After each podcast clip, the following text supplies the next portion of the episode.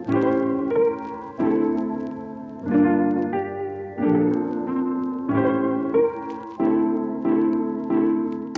are listening to audio from Emmanuel Church in Birmingham, Alabama. For more resources like this one, go to emmanuelbirmingham.com. Our text of scripture this morning is from uh, the Gospel of Luke, chapter 1, starting in verse 5.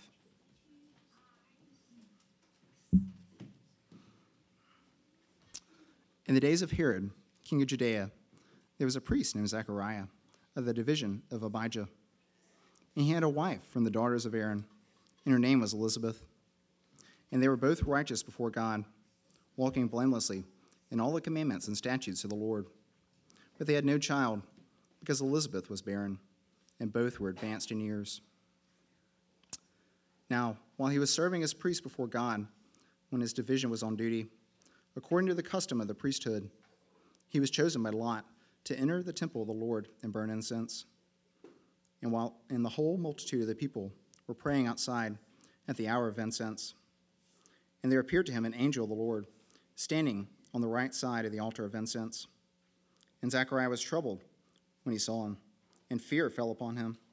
But the angel said to him, Do not be afraid, Zechariah, for your prayer has been heard, and your wife Elizabeth will bear you a son, and you shall call his name John. And you will have joy and gladness, and many will rejoice at his birth. For he will be great before the Lord, and he must not drink wine or strong drink, and he will be filled with the Holy Spirit even from his mother's womb. And he will turn many of the children of Israel to the Lord their God, and he will go before him in the spirit and power of Elijah to turn the hearts of the fathers to the children, and the disobedient to the wisdom of the just, to make ready for the Lord a people prepared. And Zechariah said to the angel, how shall I know this? For I am an old man, and my wife is advanced in years. And the angel answered him, I am Gabriel. I stand in the presence of God, and I was sent to speak to you and to bring you this good news. And behold, you will be silent and unable to speak until the day that these things take place, because you did not believe my words, which would be fulfilled in their time. And the people were waiting for Zechariah and they were wondering at his delay in the temple. And when he came out, he was unable to speak to them, and they realized that he had seen a vision in the temple. And he kept making signs to them and remained mute. And when his time of service was ended, he went to his home. After these days, his wife Elizabeth conceived, and for five months she kept herself hidden, saying, Thus the Lord has done for me in the days when he looked on me to take away my reproach among people. In the sixth month, the angel Gabriel was sent from God to a city of Galilee named Nazareth, to a virgin betrothed to a man whose name was Joseph of the house of David. And the virgin's name was Mary. And he came to her and said, Greetings, O favored one, the Lord is with you. But she was greatly troubled at the saying, and tried to discern what sort of greeting this might be.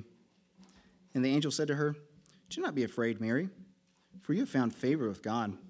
And behold, you will conceive in your womb and bear a son, and you shall call his name Jesus. He will be great and will be called the Son of the Most High. And the Lord God will give to him the throne of his father David, and he will reign over the house of Jacob forever, and of his kingdom there will be no end. And Mary said to the angel, How will this be, since I am a virgin?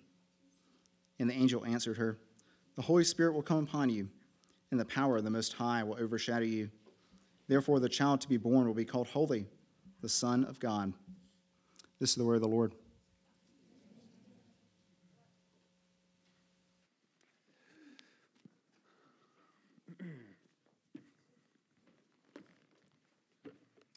Good morning, church.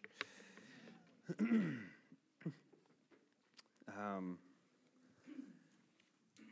how beautiful, how beautiful are the feet of those who bring good news. These are words from uh, the prophet Isaiah. Paul quotes as well. In Romans chapter 10, and they have echoed in my mind this week as I've been thinking about this text here in Luke, these first 38 verses, and it's over and over in my mind how beautiful are the feet of those who bring good news. we, all, we all love good news. And so I, I want you to do me a favor here at the outset of our time. I want you to just where you are, just get, get kind of still before the Lord just for a minute. and I want you to think for a couple of minutes back to a time when you received good news. It could have been news that you had waited a long, long time to hear. It could have been news that was spontaneous, news that you weren't expecting. But I want you to think back to that moment. I mean, if it helps to close your eyes for a couple minutes, you can do that. But I want you to think back to that moment when you heard something that just stirred up joy in your heart, in your mind, in your soul. And once you have that moment in your mind, I want you to sit with it for just a few seconds. I want you to think back to where you were. I want you to think back to what you may have been doing right before you got the good news. What were the sounds you were hearing, if you can remember that? What were the smells you were smelling? What were the sights you were seeing? I want you to think for a minute about the person who brought you that good news. Know, what was the what was the disposition on their face as they told you this news you've wanted to hear? And was it full of, of life as they spoke to you this good news? Was, was their face kind of stoic because maybe they were trying to surprise you with good news? Did the expression on their face after they told you mimic the same joy that you now had upon receiving the good news? Were they, were they holding your hands? Were they touching your shoulder? Were they giving you a hug as they told you this good news you've been waiting to hear? And as you think back to that good news, what are you, what are you feeling right now as you think about that memory? Does it put a smile on your face? Does it cause your heart to race a little bit more? Your eyes getting a little teary as you're thinking back to that moment that was just a moment of really good news? Those moments that thinking of maybe extremely joy provoking, that even now, many months, years later, even, they still bring up emotions in you. You can, uh, you can open your eyes. Come back to me right now. There's, there's, there's nothing like receiving good news. I'm going to share with you what I was thinking about this week and what I was thinking about even as I read that to you. Was thinking back to December the 7th, 2018, almost five years ago, a few days from now. Christine and I were living in Atlanta, Georgia at the time, and Christina taught that semester at Richmond Graduate University, a graduate counseling school there, and, and she invited me to come to their tacky sweater Christmas party she was having at the end of the semester, which I won, by the way. I have a sweater that will trump all your sweaters. Uh, it's only brought out in special occasions, and uh, if I need to win a contest, I will bring it out. Um, but we just wrapped up that party, and we were driving to TJ Maxx right there in the Cumberland area of Atlanta my mom was coming into town, and we just moved into a new house, and we didn't have any bedding for the guest room because the house was a little bigger than the one we lived in before. And we are going to TJ Maxx. We are planning. We are a few days after that, we were planning on going to Disney World, which was our like first Disney Christmas time because our 10 year anniversary was coming up, and we wanted to celebrate it at, at Disney. And uh, but we we pulled into the TJ Maxx parking lot. We were driving separate cars. And Christine got out of her car and she was on the phone and and her face was kind of that face of somebody having a conversation that's just full of shock. And i remember when i first saw her my first thought was oh man who died? Right? As it's, it's just like you're getting news that you weren't expecting and my first thoughts maybe this is more about my personality is like this is bad news. Um, something bad has happened. But she hung up the phone and she uh, she looked at me and she said, she said, that was Allison. Uh, our caseworker for adoption. And she said a baby girl had been born at Grady Hospital. And she needs to know by 7 o'clock tonight if we want to adopt her. be her mom and dad. And that was, that was news that we had waited years to hear. It was news that changed our lives. I can't even talk about it. Changed our lives for the better in so many ways. Was news I was reminded of yesterday as I'm watching my five year old daughter celebrate her birthday at trampoline park with many of your kids yesterday. There's nothing like receiving good news. Nothing like it. And Luke doesn't waste any time in his gospel giving us good news. In fact, as we celebrate the next four weeks of Advent, walking through chapters one and two of Luke, we're going to see just how central good news is in the Gospel of Luke. Eight times in the Gospel of Luke, the coming mission and message of Jesus is explicitly said to have been rooted in good news. It was good news. And good news for Luke doesn't just begin when Jesus is physically born, but for Luke, good news is rooted in a God who speaks and a God who makes promises and always delivers on his word, and a, and a God who knows no limits, and a God who knows no bounds, a God who can thwart even the laws of nature because he made them. He holds them in his hand to bring about miraculous and joy filled works for the glory of his name and the deliverance of his people.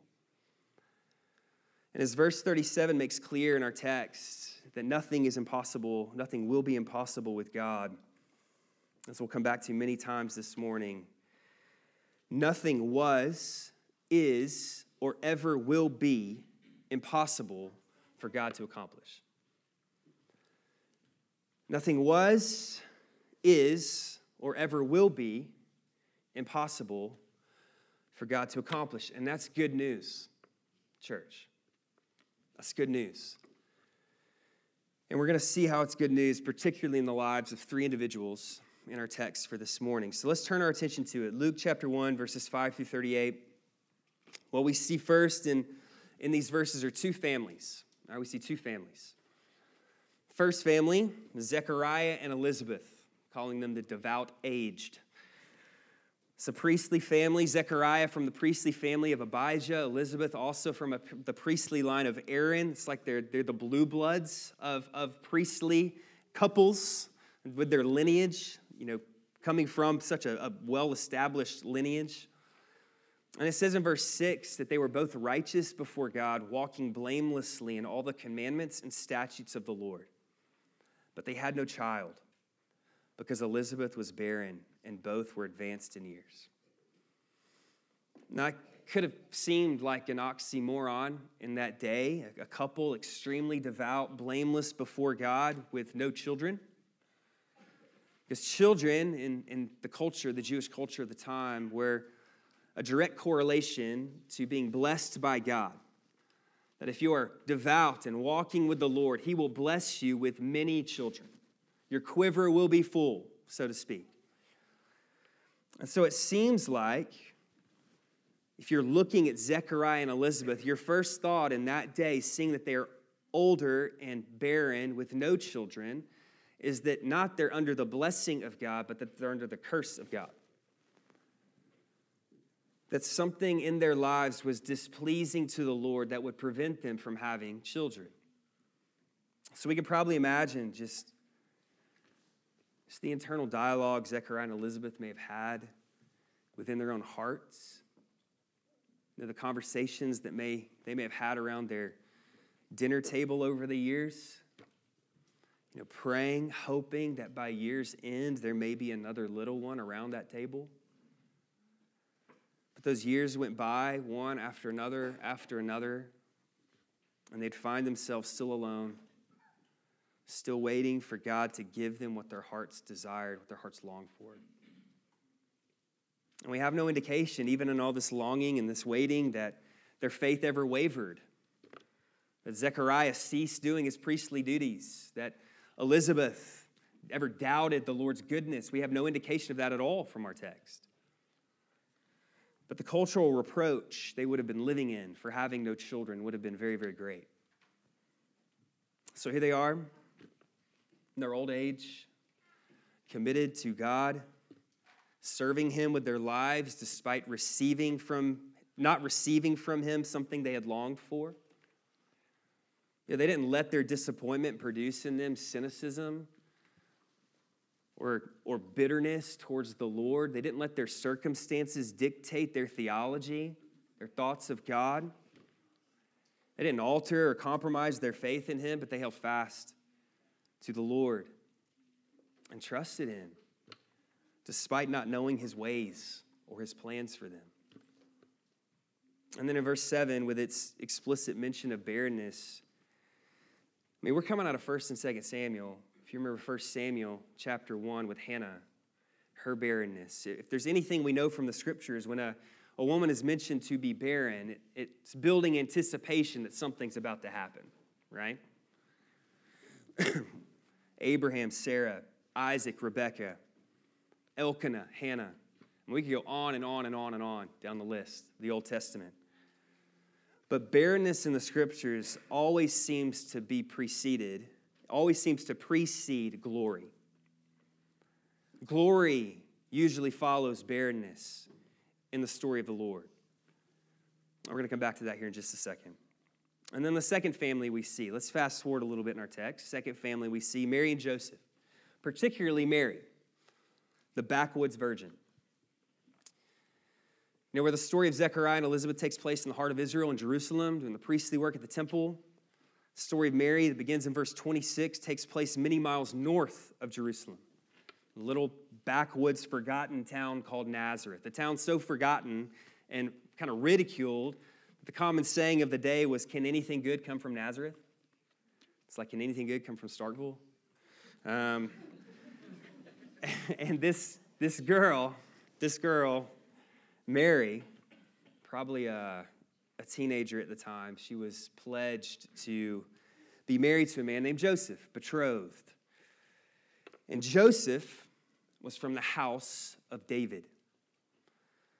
So, just as Elizabeth, being barren, should build our anticipation that something's about to happen, so Joseph, being from the house of David, as readers, should again be building our anticipation here that something's about to happen. And we just spent months in the promises God made to the house of David, right? Just walked through 2 Samuel, particularly 2 Samuel chapter 7.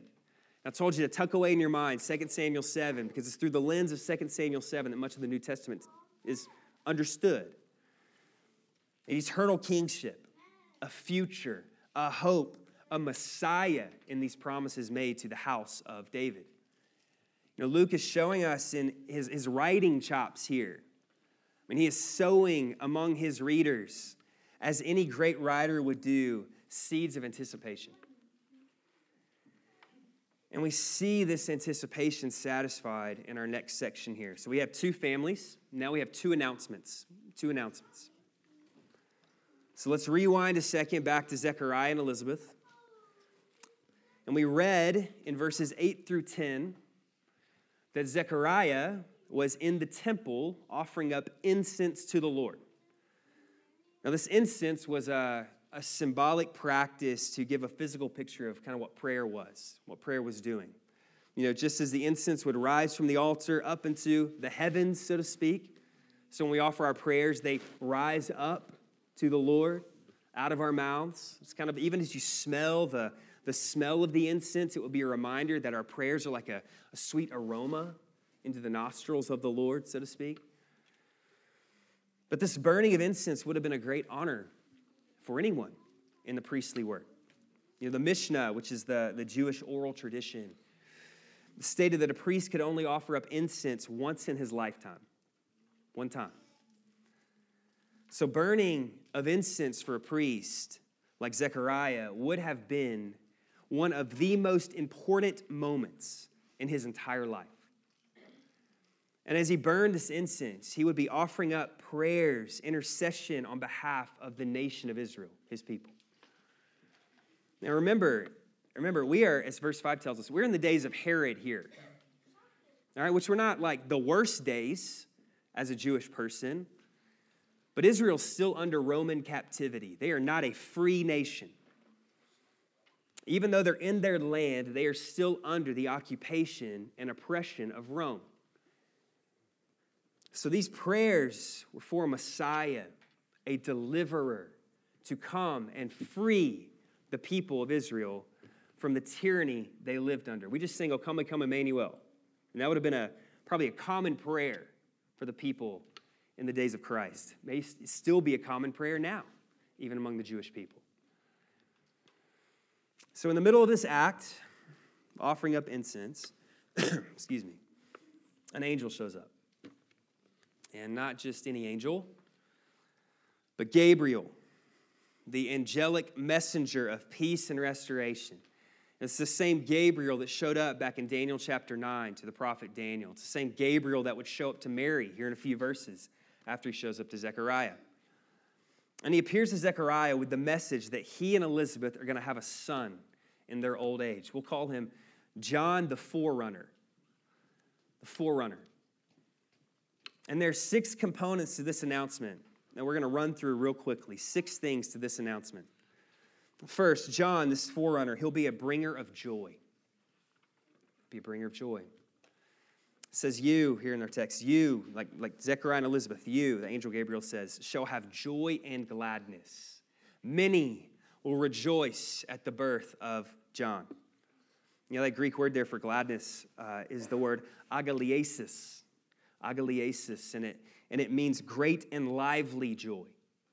It's like, like joy you can see joy that affects your countenance, you know, joy that, that causes you to get up and dance, move around the room, to jump and yell. It's the same word Mary would use in verse 47 in her Magnificat when she says, My spirit rejoices in God my Savior. So Gabriel's saying, Hey, Zechariah, Elizabeth, old age and weak knees and brittle bones are not going to stop you and Elizabeth from dancing at this good news. That's how great the good news was. Second, John will be great before God. Be great before God. Jesus would later say of John, There's no one born among women greater than John the Baptist. His role would be unique, be the messenger proclaiming the arrival of the Christ, of the Messiah. Third, he'll be filled with the Holy Spirit be filled with the Holy Spirit. Verse 15, in verse 15, Gabriel instructs Zechariah that, that John is not to drink wine or strong drink, but he'll be filled with the Spirit. Kind of reminds us of uh, Paul's words in Ephesians 5.18. Do not be drunk with wine, but be filled with the Spirit, right? Don't fill yourselves with this, fill yourselves with the Spirit. But John's not the only, or, excuse me, John is the only one in the New Testament that is filled with the Holy Spirit from the womb. You know, the normal pattern of the Spirit, the Holy Spirit filling us, is, you know, we trust by God's grace through faith in Christ, we believe the gospel, and as a result of believing the gospel, Jesus, that, Jesus is who he says he was, he saves us and cleanses us, and God fills us with the Spirit, right? Fills us up. He seals us for the final day of salvation. That's the normal way. But not with John the Baptist. He is filled with the Holy Spirit from the womb. You know, God chose him for this unique task before he was even born. And he equipped him with what he would need to fulfill the task, the call that God had placed on his life as this forerunner, as this prophet. Fourth, John will bring about great repentance in Israel. Great repentance children of Israel turning back to God, fathers turning towards children, or in other words, there would be restoration of families. The foolish would become wise, Gabriel says. The people will be prepared for the Messiah, spiritually prepared to receive him. You know, John would be a great moral reformer. You know, a new era was coming, an era marked by restored relationships and spiritual renewal. Fifth, John would be the last of the great Old Testament prophets. Be the last. Gabriel links him to Elijah. You know, not that, not that John would be Elijah, one to one, but that many things about John's ministry would link him to the ministry of Elijah's. I mean, think about just the similarities. You know, both John and Elijah ministered in degenerate times Both were courageous in the face of danger. Both suffered for their ministries. Both called out those in power to repent, called out kings, right? And Gabriel linking John to Elijah also fulfills some of the final words in the Old Testament. The prophet Malachi, last prophet in the Old Testament, 400 years before the coming of Christ, spoke of a day when God would send his messenger. And that messenger would prepare the way before the Messiah. And the Lord says in Malachi 4 5 and 6, He says, Behold, I will send you Elijah the prophet before the great and awesome day of the Lord comes. And he'll turn the hearts of fathers to their children and the hearts of children to their fathers. Does it sound familiar? It's almost verbatim, a little, what Gabriel said here to Zechariah. 400 years had passed, and the Lord had not spoken in any authoritative way through a prophet. And now God is breaking his silence right before he left off and saying the time had come. Time had come.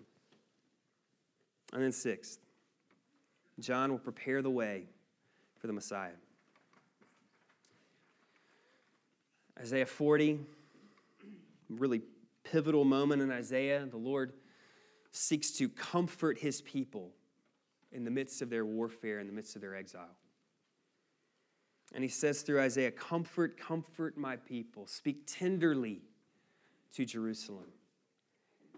And how does God begin to demonstrate that comfort? He sends them a messenger to prepare the way of the Lord. Every valley shall be lifted up, every mountain and hill shall be made low. Uneven ground shall become level, the rough places a plain, and the glory of the Lord shall be revealed, and all flesh shall see it together. The glory of the Lord was about to be revealed in Jesus Christ. And John was set apart from the womb to prepare the people's hearts to receive their comfort and their king. So that was the first announcement. John the fulfillment. But let's fast forward again in our story to Mary. See Gabriel making a second announcement Jesus the fulfillment. John the forerunner, Jesus the fulfillment. And there are four parts for breaking down this announcement as well. Four parts in this announcement of Christ. We'll run through these pretty quickly as well. First, he will be called the Son of God. See it there in verse 32. It's also referenced in verse 35 of our text. He'll possess a unique relationship with God his Father, one that would be the first fruits of our relationship for those who are redeemed in Christ Jesus as sons and daughters of God. Second, he's the consummation of the promises given to David, the fulfillment of the promises. Consummation. It's a royal announcement that's happening right here. A new king has come from the line of David, a fulfillment of all kings were intended to be. Jesus Christ is the apex, and he will occupy the throne of the greatest king in Israel's history, David. And then, third, his kingdom will never end, be forever. Again, going back to 2 Samuel 7, fulfilling these covenant promises to David and his offspring, this, this coming child born to Mary would be the greatest ruler in Israel and in the world ever. There would be no greater king. And his kingdom would not only be limited to Israel, his kingdom would not only be limited to a brief duration of his time on earth, but his kingdom would be universal in scope and unending in time. And then, fourth, he will be holy. Be holy, verse 35. He'll be set apart, he'll be unique. He will be other. You know, because of the Holy Spirit's hand in the birth of Jesus, this baby would be holy as well. I mean, it's unbelievable. I mean, these announcements are unbelievable, right? And in almost every sense of the word. Two families, two announcements. An elderly couple experiences a miracle of having a baby in their old age a teenage virgin who'd never known a man having a baby apart from normal biological means. It's kind of like two ends of the spectrum here, right? And God delivers miracles on both ends. So, how do they respond to these announcements? How do they respond? Let's look at two responses. First, we see the forgetful doubt of Zechariah. Forgetful doubt. He has kind of spiritual amnesia here. So let's rewind again. Look at verse 18. Zechariah said to the angel, How shall I know this? Like, how shall I know that you're going to do these things? For I'm an old man. My wife is advanced in years. You know, Zechariah here is, is asking for a sign, a proof that he would know this to be true. The verse could also be written, if you want to change the wording a little bit, according to what will I know this? What will you show me that will prove to me that your words are true? And to make the point even more clear, uh, Luke, when he's writing in the Greek, he puts an emphasis on the I. It's almost like Zechariah is pointing out to Gabriel, I am old. My wife is old, as if Gabriel didn't know that, right? Him and his wife, Zechariah, emphasizes are well past the years of having a baby. And in some sense, in some sense, I mean, you can't really blame this guy's doubt, right? He and Elizabeth are probably in their 60s, 70s at this point. They've prayed an exhausted prayer for decades for a child, and God has not yet granted them that child. When Elizabeth passes by the childbearing age, now I wonder if the prayer became less and less. They knew their Old Testament, they knew the story of Abraham and Sarah, but when you're in it, it's hard. It's hard to hold on to the belief that God can still do those miracles. You know, simple biology told them that their prayers would not be answered. So, in some ways, his doubts are understandable. But at the same time, there's literally an angel standing right in front of him, right? One who literally had just left the throne room of God to deliver a message of good news straight from the Lord's mouth. You know, when Gabriel responds to Zechariah's question in verse 19, he also responds with an emphatic I of his own in the Greek.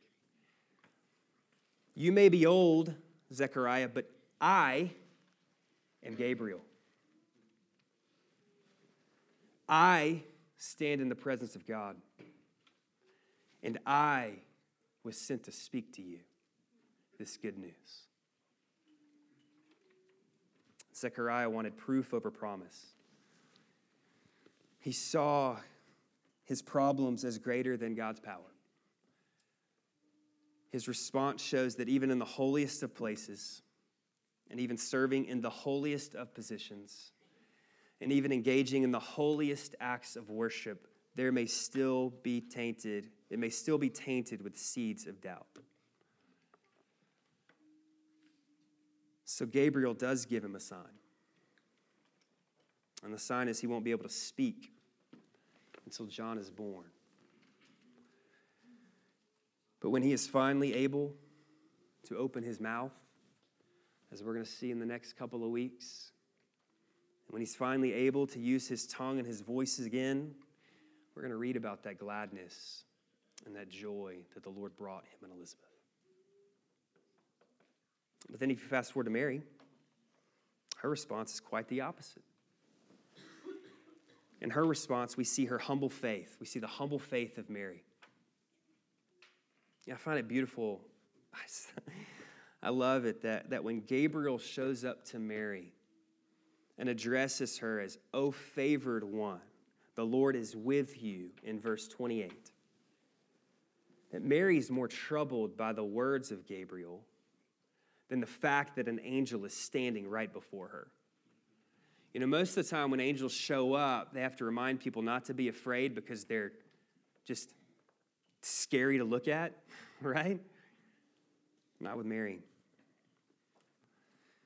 I mean, the fact that there's a supernatural, angelic being standing right in front of her does not trouble her as much as being addressed as, O favored one. The Lord is with you. You know, in Mary's mind, it's easier to believe in a supernatural order than in how God views her. You know, and I wonder if there's a word there for many of us this morning. You may have no qualms believing God exists but you struggle every single day to believe He loves you. You struggle to believe that He cares about you, that He desires your good, that He knows your name, that because of Christ you are favored in His sight. And Mary, she responds to Gabriel's announcements with, announcement with a question of her own How will this be since I'm a virgin? Now, Mary's not asking for a sign. She's not asking for God to prove himself to her. She believes in faith. But she knows biology. She may be from the backwoods, but she knows how human beings were created. It's not, can you do it? She believes he can do it. But how will you do it? It's a question that's built upon faith. It's faith seeking understanding. I believe, help me understand. Not, I will believe when you help me understand. It's different. But Gabriel does give her a sign, even though she's not asking for one. And her sign is Elizabeth. If God can give Elizabeth a child in her old age, he can also give you a child in your virginity, Mary. And Mary says in verse 38 Behold, I'm the servant of the Lord. Let it be to me according to your word. Although I cannot see your plan, Lord, I trust your heart. Whatever you see fit, I am your servant.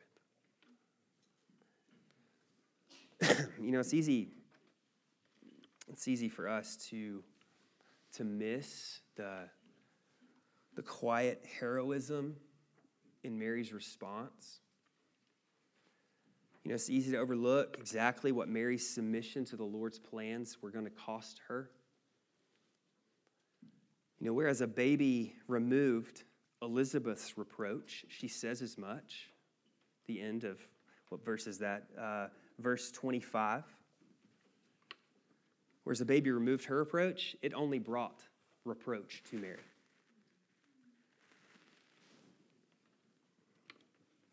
She wasn't married. She was about to be perceived as a lunatic. There wasn't a father. I'm a virgin. Can you imagine having that conversation with your parents? You know? Mom and dad, it wasn't my fault. I literally didn't sleep with anyone. Sounds crazy right? The things that would be said about her behind her back, or even to her face, the rejection she would bear, the shame she would bring upon her family. She would wear a scarlet letter for the rest of her life. But what was it that gave her the resolve? What was it that gave the courage to this teenage girl in a backwoods town to submit to God's plan. It was the fact that she served one great God who cannot be stopped in achieving his purposes.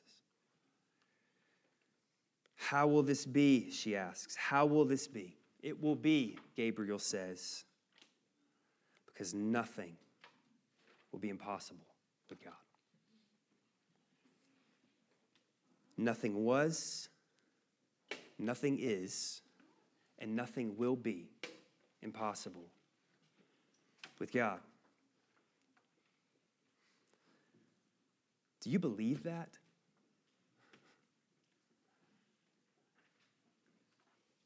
I mean, do you believe that? I mean, I think about how often, even when I pray in situations where I'm praying where the only thing that will help is a miracle, I find myself that even when I pray, I try to give God an out. If it be your will, O Lord,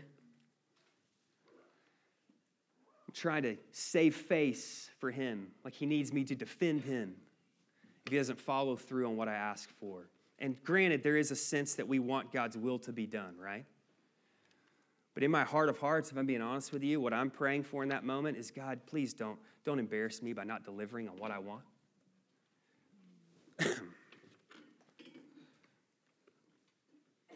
Do we believe God can do the impossible?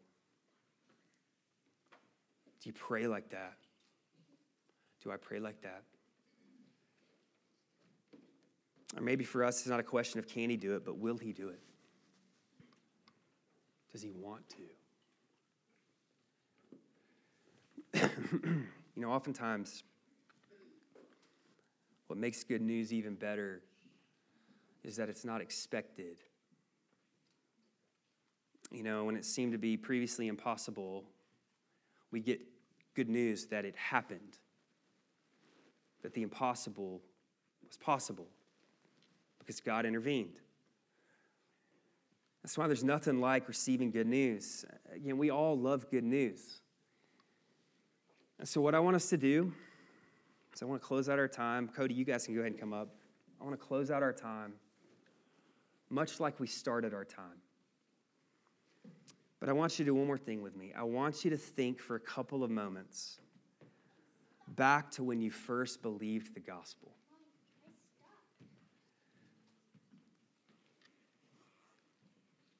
I want you to think about when you first heard it, when you first believed it. Again, if you need to close your eyes to do this, do it. And the gospel could have been something you heard most of your life. It could have been something you heard for the first time and you knew it to be true. But I want you to think back to when God saved you to think back to that moment when God made you spiritually alive. And once you have that moment in your mind, I want you to sit with it for just a few moments. Where were you? What were the sounds? Had you just sung any songs? Did songs follow? About the smells, the sights, the people? Were you in a crowded room? Were you by yourself? Were you one person? Then I want you to think about the person who shared the gospel with you. What was the disposition on their face as they told you the good news? Was it full of life as they spoke life giving words? Could you tell they actually believed what they were saying? Were they, were they holding your hands, touching your shoulder? They giving you a hug as they shared it with you? Were they weeping tears with you, maybe? Were they comforting you in that moment? And as you think about that moment right now, what are you feeling now when that memory comes to mind? Does it put a smile on your face? It cause your heart to race a little bit more? Do your eyes get a little teary you think back to that moment because it was so special, so so joy provoking that even now, months and years later, the emotions still well up in you? Does it produce overwhelming gratitude in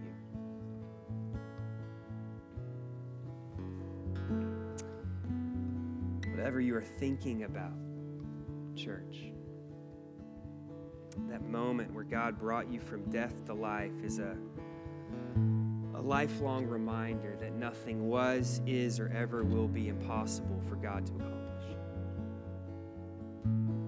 He is a God who gives life to the dead and calls into existence the things that do not exist. A God who would send his Son, a Son born seem, by seemingly impossible means a son who would live a seemingly impossible, sinless life, a son who would die a seemingly impossible death of a sinner, and a son who would be seemingly impossibly raised from the dead. A son who saves us who seem impossibly unable to be saved. A son through whom God makes possible the impossible. That's good news, church. Let's pray together.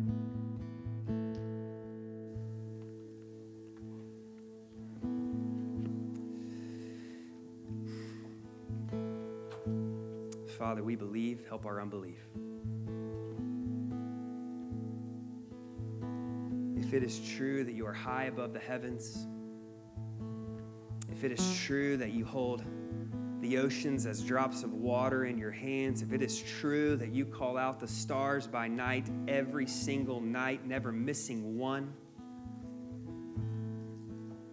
if it is true that in Christ Jesus we are being sustained at this very moment by His word and by His power, if, if all those things are true, then what can you not do?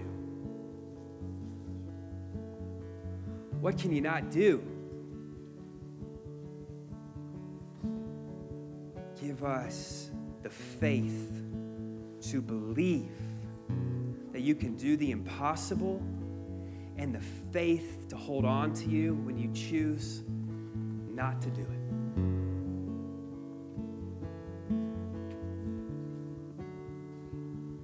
We know, oh God, that all things, all things that come into our lives as children of yours, all things are for our good. All things. Prayers answered and prayers unanswered. Help us to believe that and yet at the same time pray like you're going to do something. Thank you for the good news of the gospel.